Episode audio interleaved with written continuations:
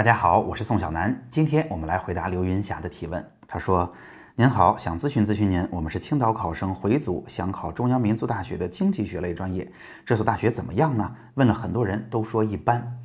那我的答案也是，如果您的分数能考到这所学校的经济学类专业的话，我建议您再看看别的选择。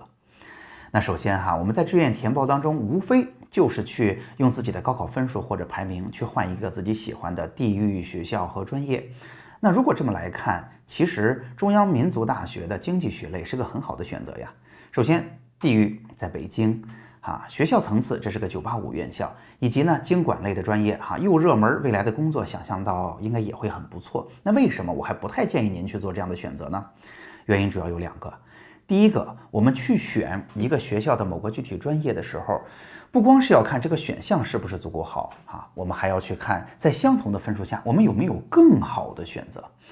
那大家注意，中央民族大学在山东省并没有说我只招少数民族的考生，所以啊，是所有人统一竞争的。在新高考的第一年，我专门查了一下哈，在山东省。经济学类，它的录取分数线是六百三十二分，对应的排名是九千九百一十二名，其实已经相当高了。如果我们的分数能够到这儿的话，我们想学好经济学，能进哪儿呢？其实我们能进中南财经政法的经济学类，六百二十九分，也能进暨南大学的经济类，六百二十八分。这两个学校可都是非常非常强的商科院校了。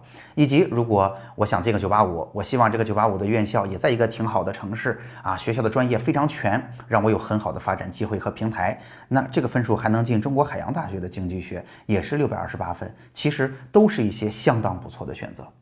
那第二，作为一个九八五院校，其实啊，中央民族大学它的资源，说实话是不那么充足的，或者说稍微有一点那么不那么名副其实的。